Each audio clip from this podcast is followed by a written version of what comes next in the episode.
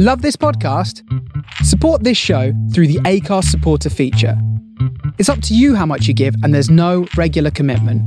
Just hit the link in the show description to support now.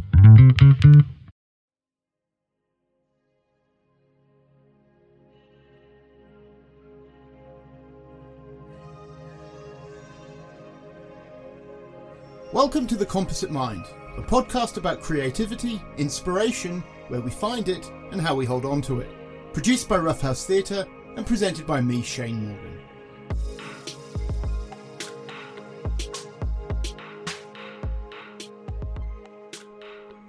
Hello and welcome to episode two of The Composite Mind, a podcast about creativity. On the subject of creativity, there is no one better to talk to than Charlotte Bennett, Joint Artistic Director of Paines Plough Theatre Company. I had a brilliant chat with Charlotte. She is so insightful about everything from her working process all the way through to how she started and entered the industry. There's also a really crucial section about what not to read just before you go to sleep at night. For further information, you can look at Paines Plough website www.painesplough.com. I'll check in with you at the end, but in the meantime, enjoy episode two of The Composite Mind with our very special guest, the absolutely fantastic Charlotte Bennett.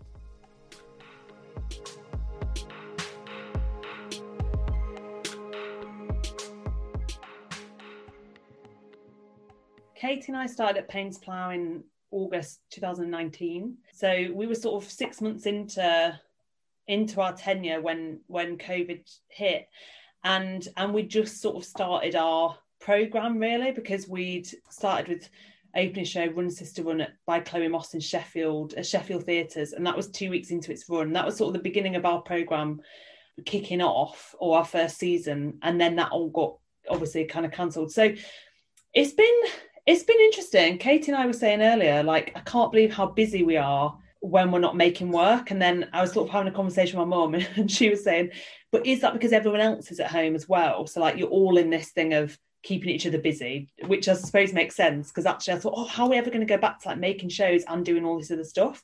Mm. But of course, everybody's just in a similar cycle. So it's definitely been a kind of in lots of ways disappointing to be honest like disappointing first 12 months because we had all these best laid plans and exciting shows we wanted to make and and places we wanted to take them to and and we sort of feel like that we've been robbed of that. But i think in, on another hand what it's made us do is really refine what it is we exist for who we mm. exist for what the purpose of Paines Plough is as a whole organization and what we kind of really focused in on when the pandemic hit was going what's our priorities? Like what do who who are we important to now and why?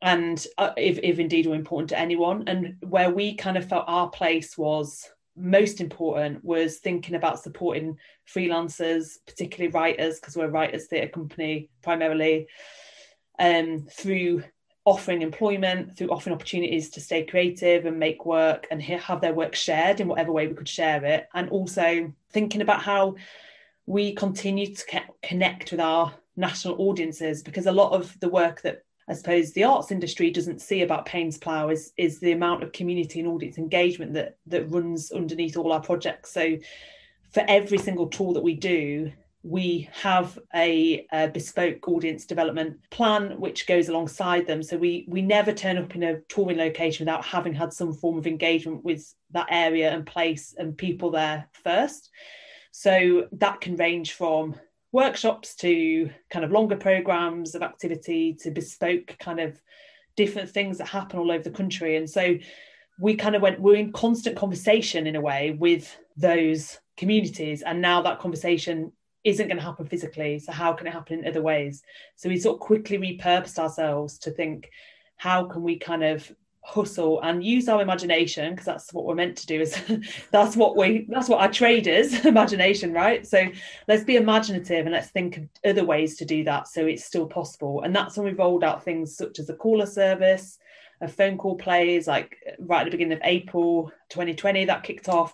So sort of offering plays over the phone to lots of communities and, and partners that would engage with and sort of keeping up different conversations in new and creative ways. The, the whole community aspect is no secret. It's not as if it's a covert operation. Why is that something that is not picked up on more about Paines Plough? Because of course it is so prolific and it is so part of the DNA of Paines Plough. Why is it that no one? Why? What you, you say? No one sort of generally picks up on it. Why is that the case? I think it's because it's not as industry facing. So I don't think it's a bad thing. It's as as I think I think it's it's not for the industry. It's for so I suppose in terms of the artistic industry, the theatre industry, the things that people pick up on about Paines is our shows and our work and the stories mm. that we're telling and where we're touring to and and that other stuff that happens. I sort of for myself go, well, why do they need to know about it? because the people who need to know about it are the people it's for.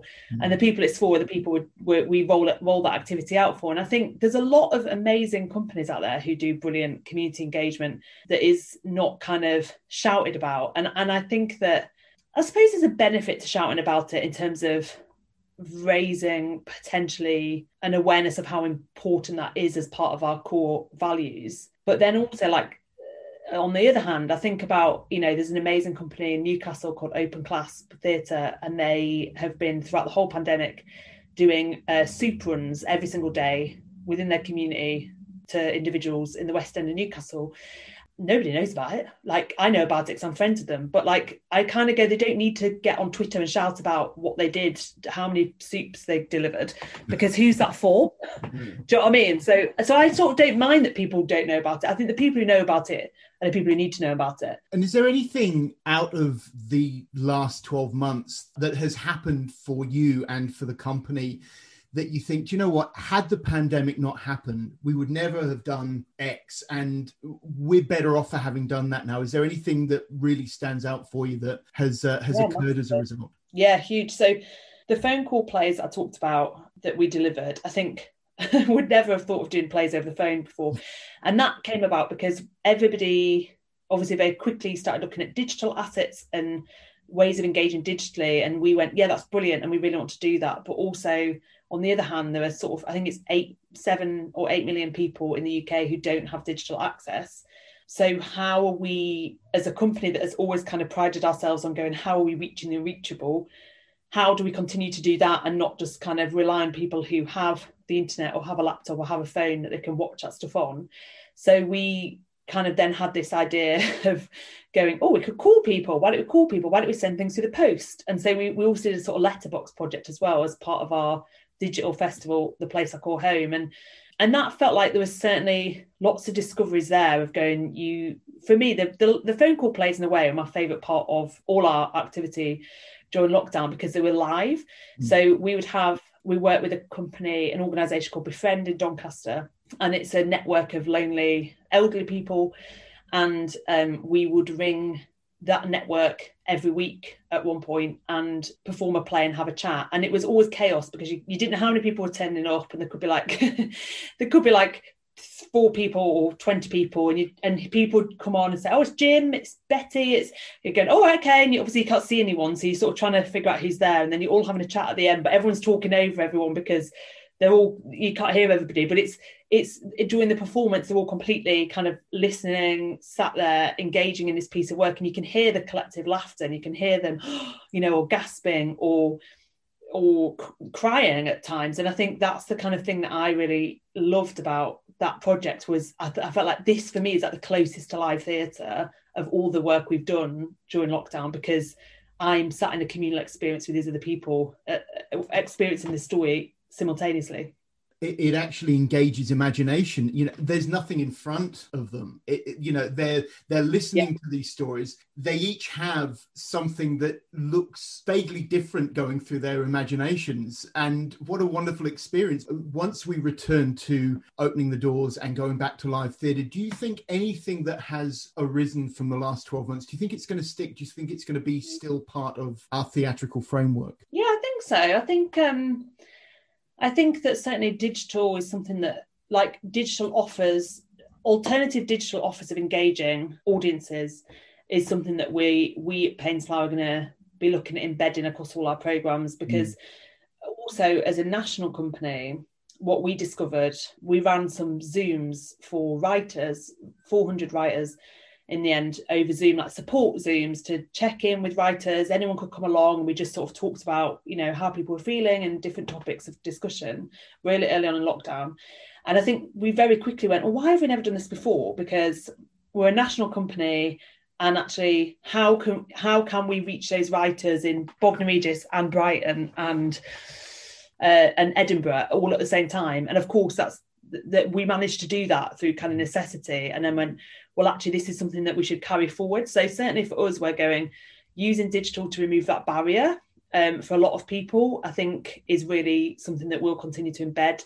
And also thinking about audiences who are going to be continuing to shield when um, or, or, wanting to be more kind of risk averse in terms of stepping into public spaces so quickly like making sure they don't feel left behind because suddenly and and kind of moving forward as well. That might continue obviously for a number of years mm. um, and for people so for some people that's just their lives. So like how can we not just going to give them something and take that away? So certainly that's a really important part of what we'll be doing but also i think thinking about um about how digital also offers barriers in other ways.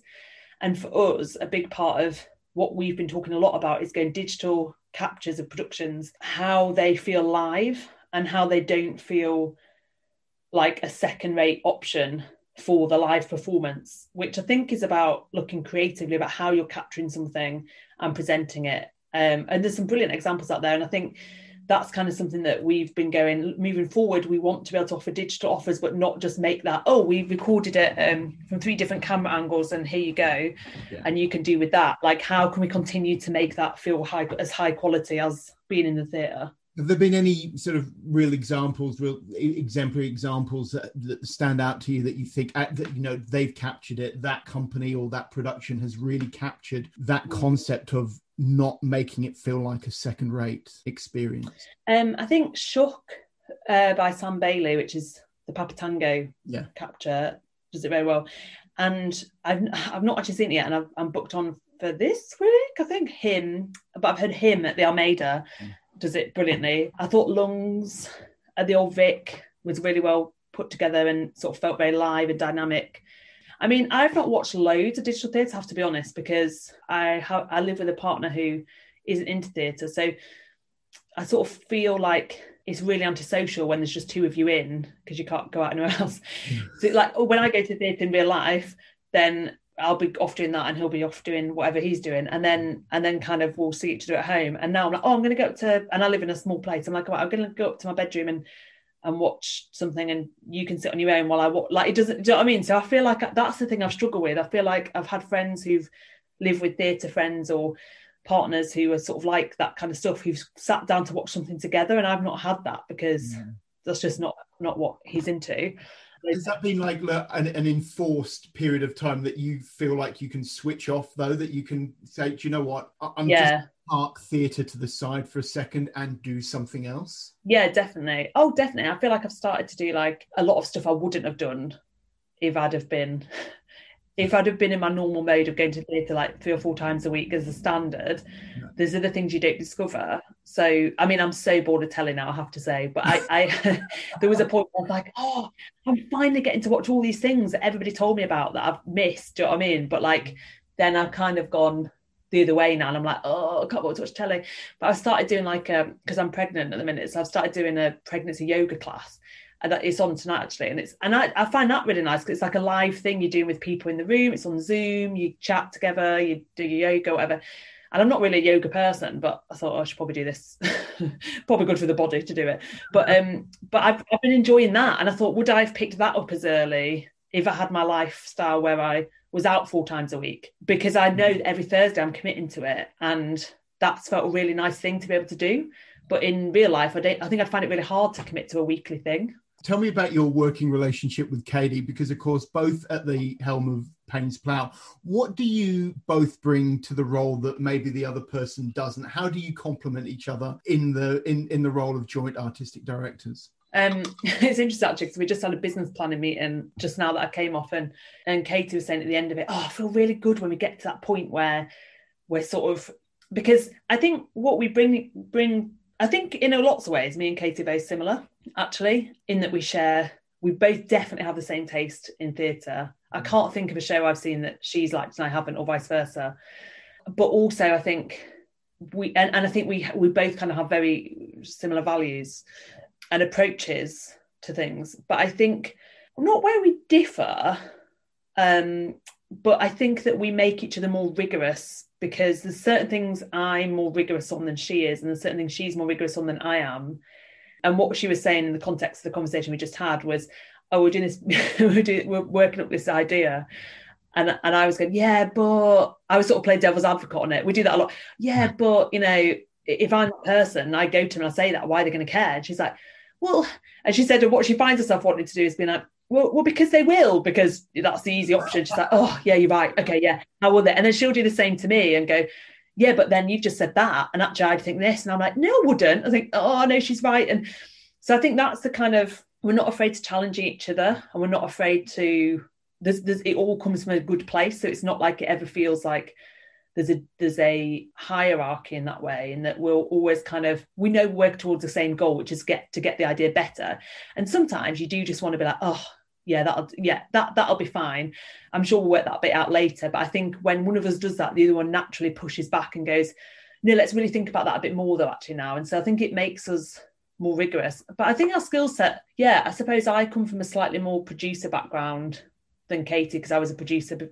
and a director Mm. So I suppose I think in like, and I've done lots of fundraising, but then Katie's done fundraising as well. But I, I've probably done a little bit more than she has. So there's areas on that which I'll lean into that she she will be very involved in but not lean into as much. And then she has like a much stronger eye for me than marketing and and that kind of things and communications. So i sort of so naturally she sort of leans into that more than i do. But i think we both cross over a lot. And a, and a lot of people have said oh but you should think about how you separate task and how you kind of which we we we actually we're starting to do a little bit more now. But i think naturally we're sort of there's a synergy between us that we're still quite effective. Like as in even if we're looking at marketing strategy together for example then she'll go right well i'm to I'm going to head up and think about the strategy on that end, and you think about that end.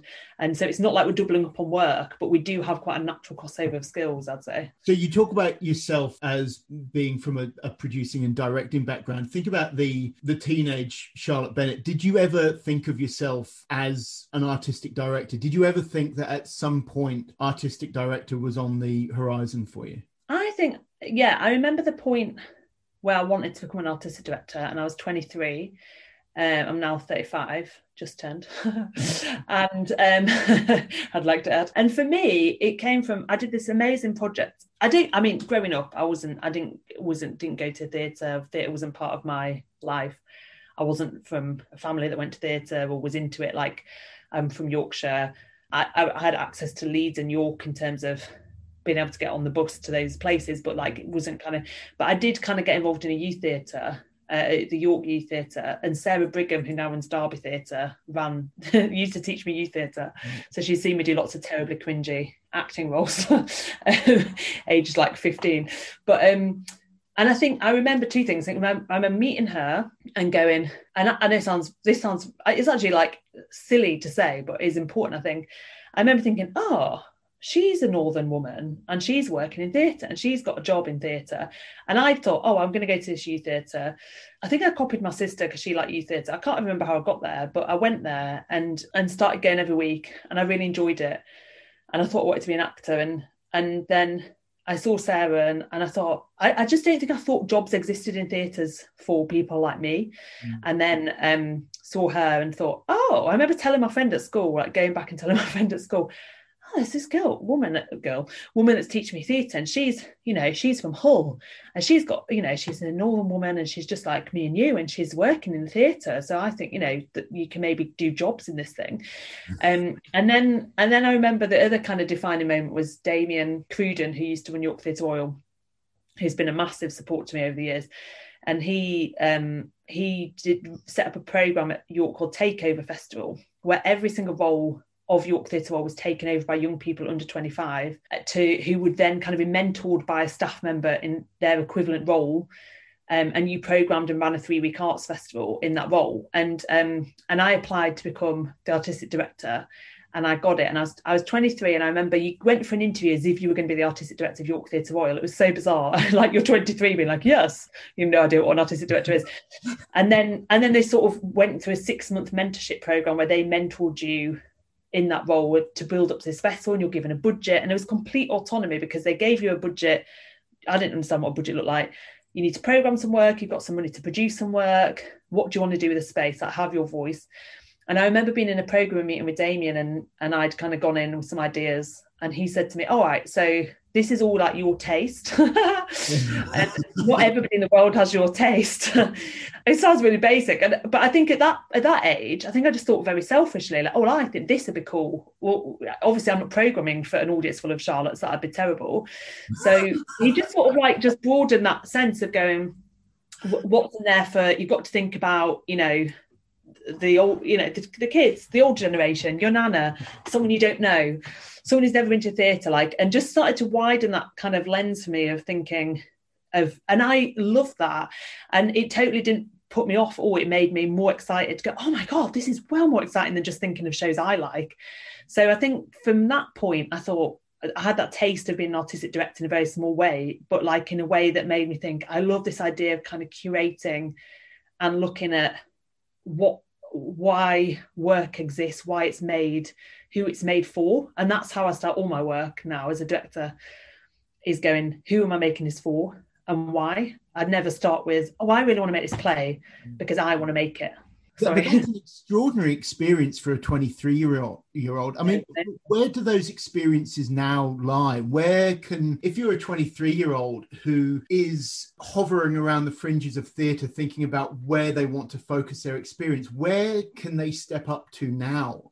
I mean, I think there are. So this that scheme when that ran, it was originally supported by a nightless a night less ordinary, which was an Arts Council ticket scheme mm. for under 25s. And it was a scheme where they'd set up for there to be free tickets for under 25 year olds uh, across theatres around the country. And York Theatre Hall went to the Arts Council and said, well, hey, like, I think there's a way we can engage more young people in a more meaningful way and spend that money differently. And that's kind of where Takeover came from. So it's sort of based around that scheme. But I believe that scheme still carries on at York theatre hall. And I don't know whether the festival is as extensive as three weeks. I've got I've got a memory it's a bit shorter or the system's a bit different because of course the funding isn't there.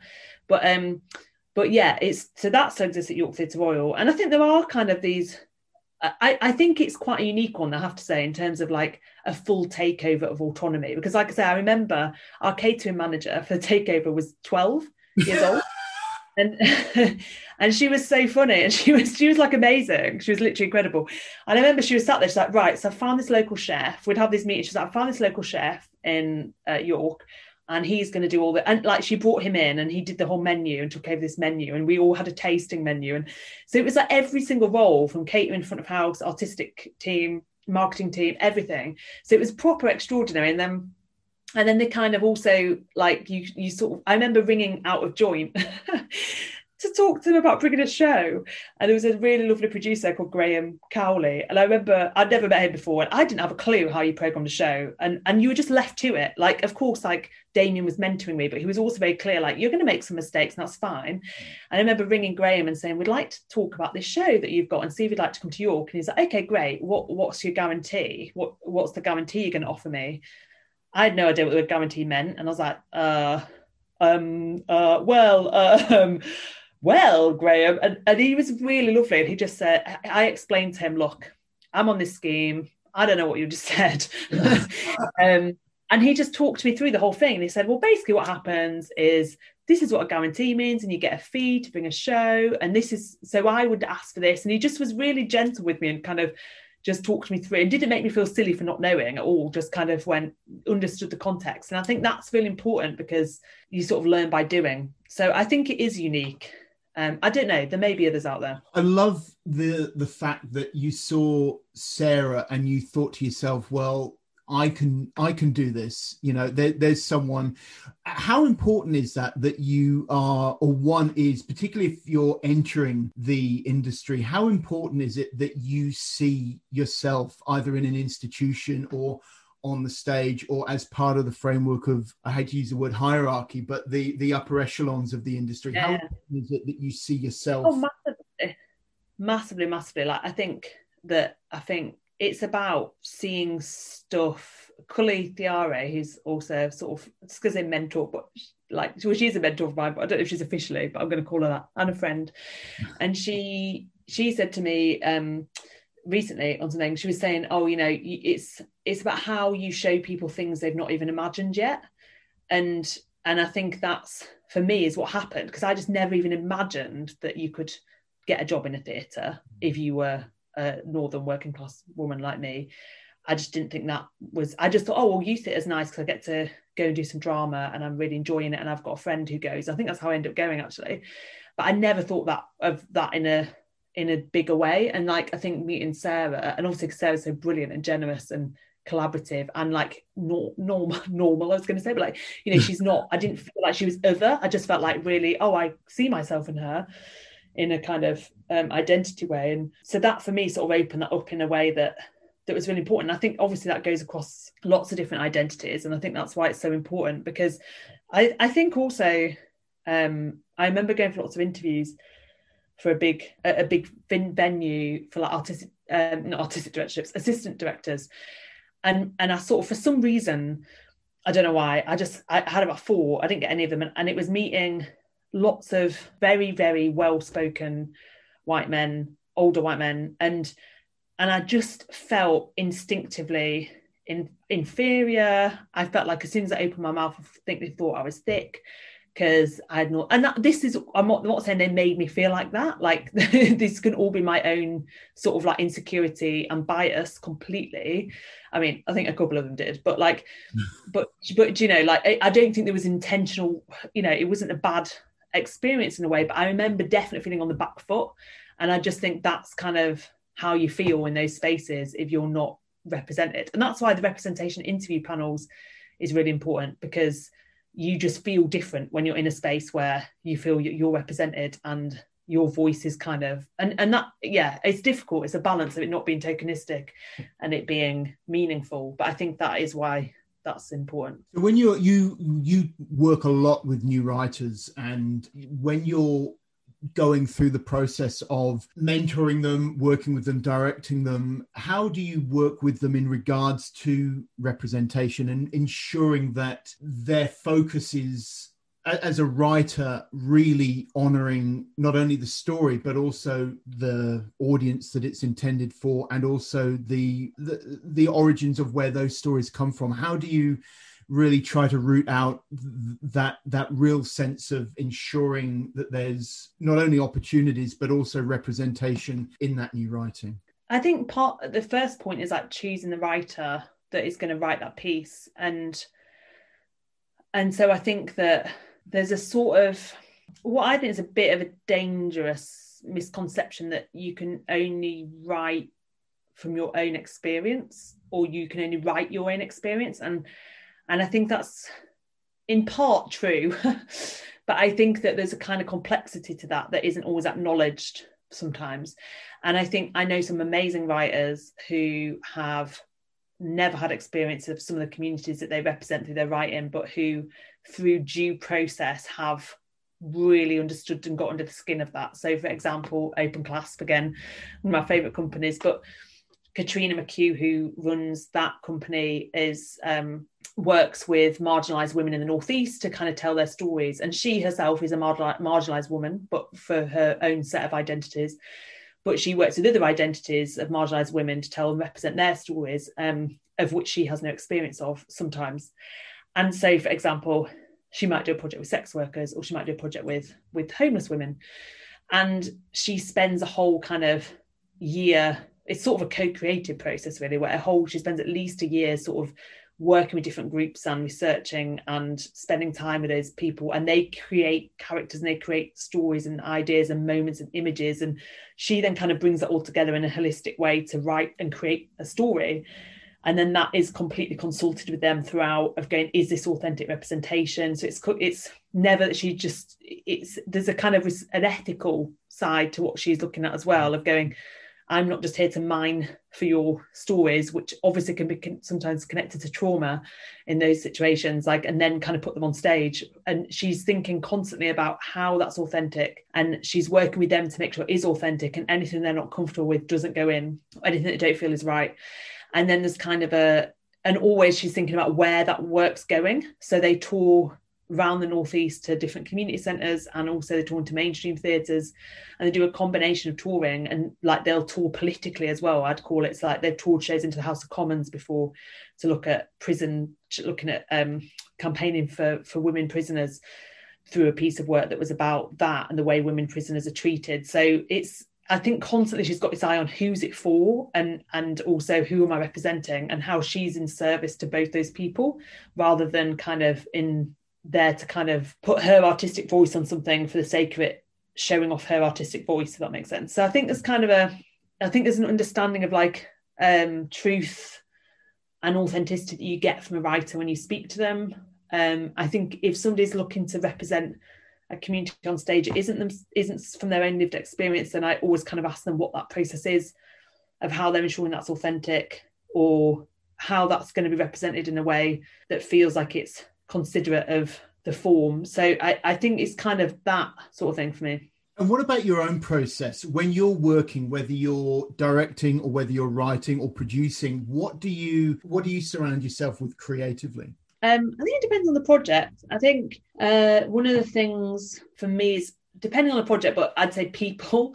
So, for example, we did for Run Sister Run by Chloe Moss is about two women that grew up in care as children and sort of how that journey has sort of affected their lives and and we spoke to and had some people in the process who'd been in care and had different experiences of that as part of the rehearsal process. And for me that's like the greatest resource. And it's the same with the Open Clasp process. That as soon as you meet the women who've inspired the projects that Trina's has Trina has written that for me is like the thing I because you just carry those people in your heart. So like you're making your scene and you're thinking, oh, you've got those people here. So you're not kind of you can't kind of ignore that feeling of having met someone who who's had that experience and what that's made you feel in that space. And so I think for me it's like if there's any opportunity, if there if it's appropriate and if if it's about something like that, which is like a real life situation, or people who have experiences of real life experiences of things in the play I think for the actors and also for myself as a director, it's really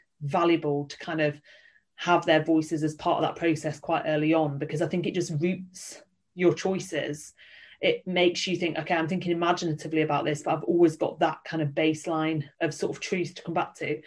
And then, like for other pieces that I might do, I think I listen to a lot of different music, which, and what I find I do, I don't know why, but like is I'll sort of find one piece of music that I really connect with the piece and I'll just listen to it again and again and again.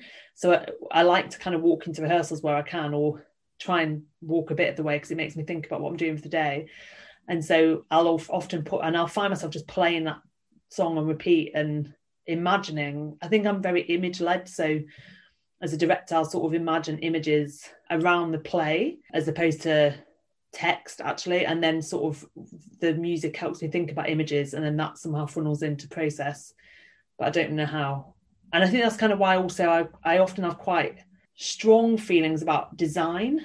When i'm working with a designer at the beginning of a process although i don't know they always come with 10 million better ideas than i have but like i always kind of have some sort of sense of what i want it to feel like as a space even if i don't know how that is realized I don't kind of ever go into a piece out thinking I have any idea of how it should look. that makes sense. Yeah, it does. When does that point come in for you? Does it appear suddenly in your brain somewhere near the end of the process? Does it come on opening night? That that moment where you think, okay, I think now I understand what this piece is going to look like. Oh, quite early on, I think. I think for me, it's as I start a design process. So I'm in a design process at the minute, that's just started quite early on. And and I think it's when I I think it's as soon as I know I'm going to direct the play actually. So if I'm reading a play, I don't think in images. I think in how it makes me feel. I don't think in a staging way. I just read it and I think, how's this piece made me feel? Anything.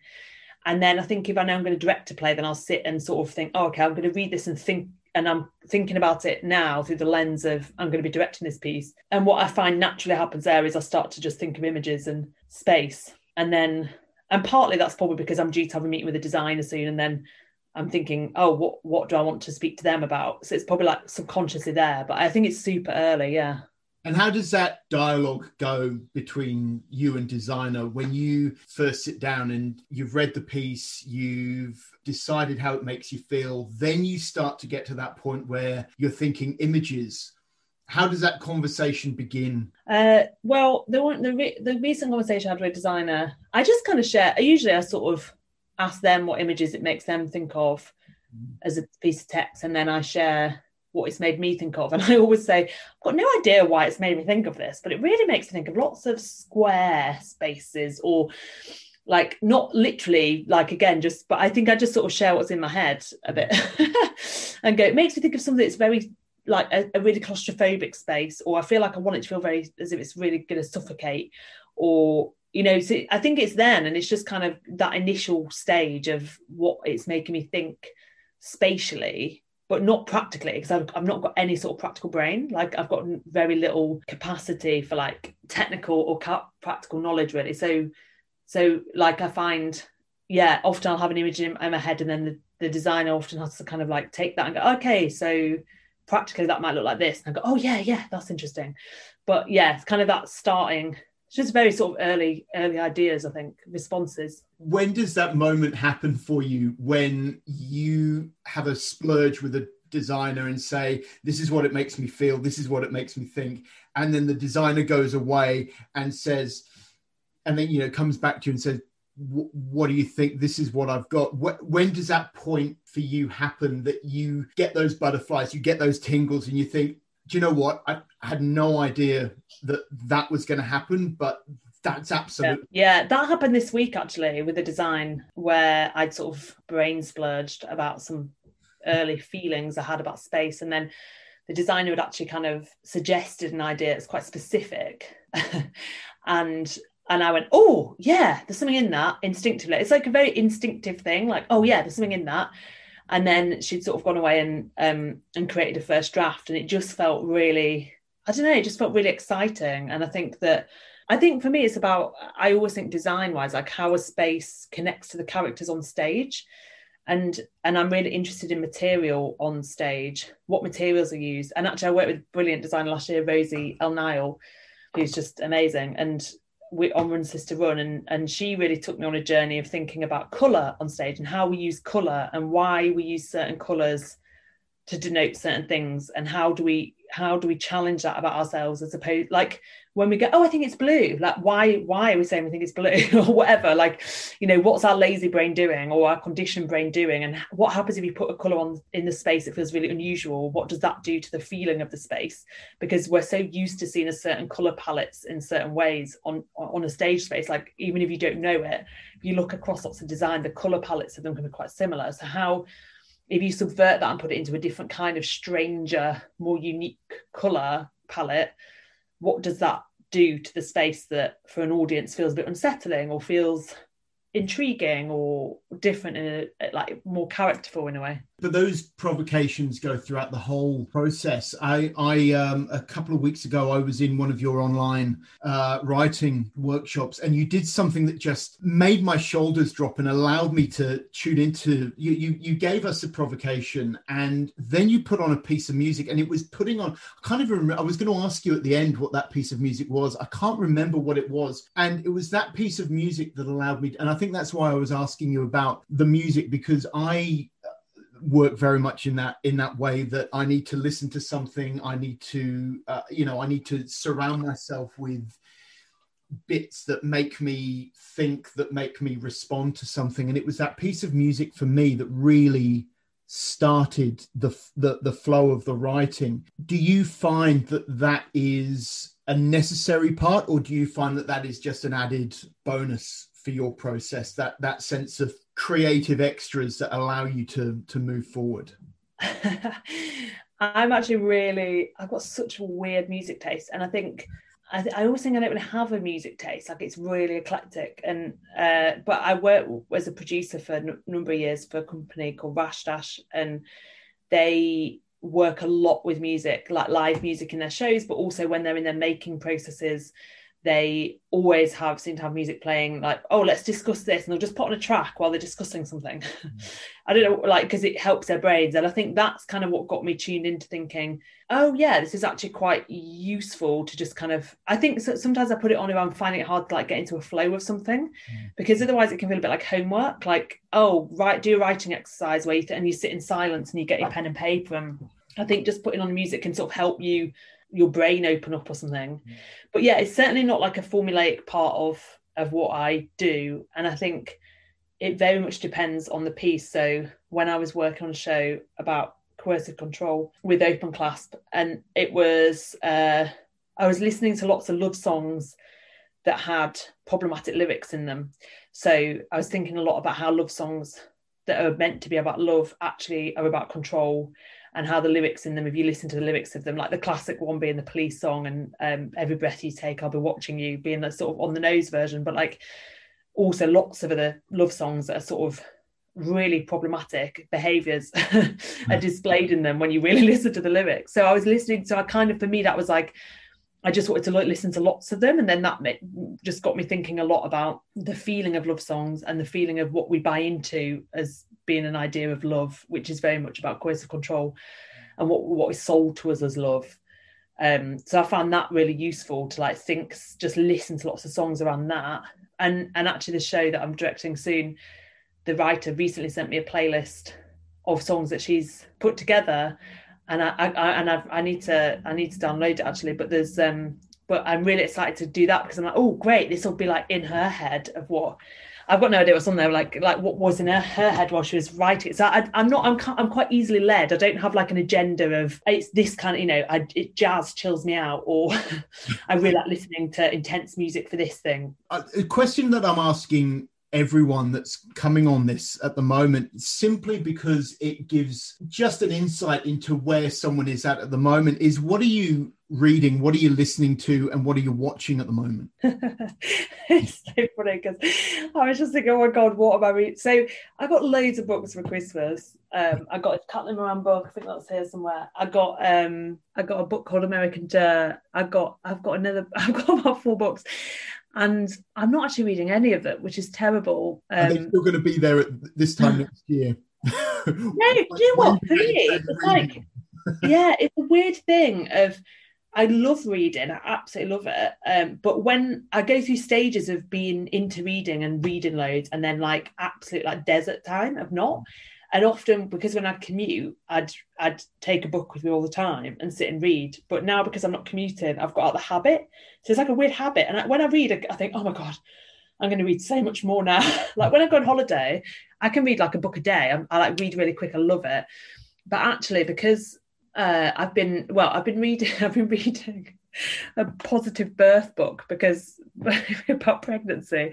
So I feel like I, I, feel like I'm going. Oh my god, I need to prepare for pregnancy. So I've or birth. So um, my stepsister lent me a, a, positive birth book. So I've actually been reading that, which is horrific, and I don't recommend it for nighttime reading because you're just like, oh, you like freak yourself out and then go to sleep.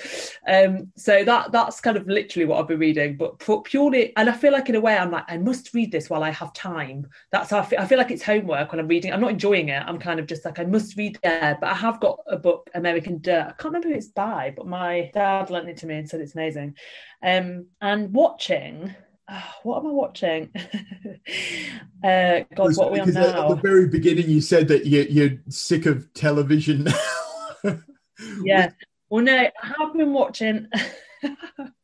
this is terrible. It's so trashy, but it's my boyfriend's. But I've been watching Vikings on net, not Netflix. It's Amazon. Basically, like a trashy Game of Thrones. Um, because my boyfriend got me into that, and I was like, I just want some trash. Um, so I've been watching that. I watched It's a Sin, which I loved, um, but sort of destroyed me. Um, so yeah, but that, I thought that was brilliant. I am also watching. I don't know if I've got any of the regulars on the go. Oh, I was watching This Is Us. Have you seen This Is Us? No. So good. Yeah but i had to take a break from that because it's getting all traumatic. But um but yeah that's amazing. Like kind of quite escapey tv right. like definitely kind of like nothing heavy. And mm. great pottery showdown that's what i've been watching. The great pottery show throwdown. Throwdown not showdown. Throwdown yeah. Yeah yeah. No i've seen it's that. basically like yeah. And i'm not like into i thought i'm not going to be into this. I'm not really like anyone who's crafty and that but I, I love that uh, because mainly because the presenter cries every week. He just literally gets really emotional about when people make a great pot, and I just really like him. Um, and what was the other thing? What am I listening to? Yeah, um, I've been listening to most recently Self Esteem's album. What's called now? Um, which is brilliant. Um, Rebecca Taylor, she's called, and she is a solo artist called Self Esteem. Uh, compliments, please. That album, which is mm-hmm. great. Creating a guest playlist, so everyone's choosing a couple of tracks. So, if you if you were if you were including that one, what would be another one that you would stick on the playlist, either to complement it or to be a complete on on the track, or, or like feel good? Or just doesn't general? doesn't necessarily have to be feel good. It's just um, everyone who's coming on is submitting two tracks. So over the period of the over the uh, first season there's going to be a, a, a playlist that's going to grow um, each uh, each person is putting in two tracks oh well i definitely put in in time which is self-esteem no. that's my favorite one on the album uh, I was just finding out the name of it, and I do, I, I do still love Dance Monkey, Tones and I. Do you know? you know that one. I just feel like it's. Just, I don't know. There's just something that I feel like. I feel like when I listen to that, it makes me want to go out on a night out, and I'm like, oh, I've really missed nights out. So they'd be my two. What are you going to do when you can? When everything's lifted, where's your where's your dream location? Whether it be a holiday or a place or a you know, where's the what's the oh, first God. thing you're going to do when you're legally allowed to? probably the first thing I'll do is like go and hug my niece and nephew because mm. I've not seen them for so long and they're just babies and so that that's sort of definitely what I want to do first. But I think um how old are I they? mean I would uh five uh, six and two. Yeah. But um but I would in terms of like going away, I mean I'd really like to go, oh God, I'd just love to go on a plane somewhere hot before I have a baby, but I don't think I'm going to get there because I'm due in June. so I think as the world starts to open up, I'll be I'll, I'll, be sort of doing that. But um, but yeah, so but yeah, I'd love to do that, and I'd love to kind of yeah, definitely somewhere hot. But the main thing I want to do is see my family. That's what I, that's all I think about. Like when I think about when the lockdown announcements were, and and I know there's always stuff about oh, people are booking holidays and people are going, well, when can we get on a flight? I'm like, of course I want to do all that. Of course I do, but actually the thing I really want to do is just like go round to my sister's house and have tea and and see my niece and nephew and play with them.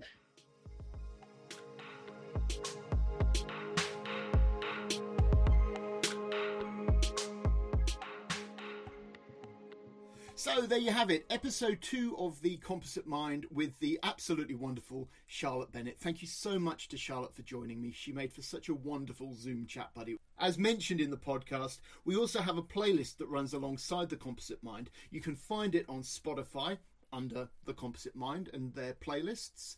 Each episode, I ask our guest to submit two tracks that we can add to the playlist and that will hopefully at the end of the season make for a wonderfully eclectic mix of music that has been specially chosen by each of our guests. And as you just heard Charlotte say, this episode we have Self Esteem and Tones and I join Amit Lahav's choice of Nina Simone and Stevie Wonder. Thank you so much for listening and supporting The Composite Mind. You can continue to support it by liking it, subscribing, giving it a star rating wherever you get your podcasts from. You can also buy us a coffee. If you go to www.ko-fi.com forward slash the composite mind, it will give you full details about how you can support and donate to the composite mind to ensure that this not only continues but also is as good as it possibly can be. Thank you again for supporting us. Thank you again for listening. And join us next time for another brilliant person on the composite mind.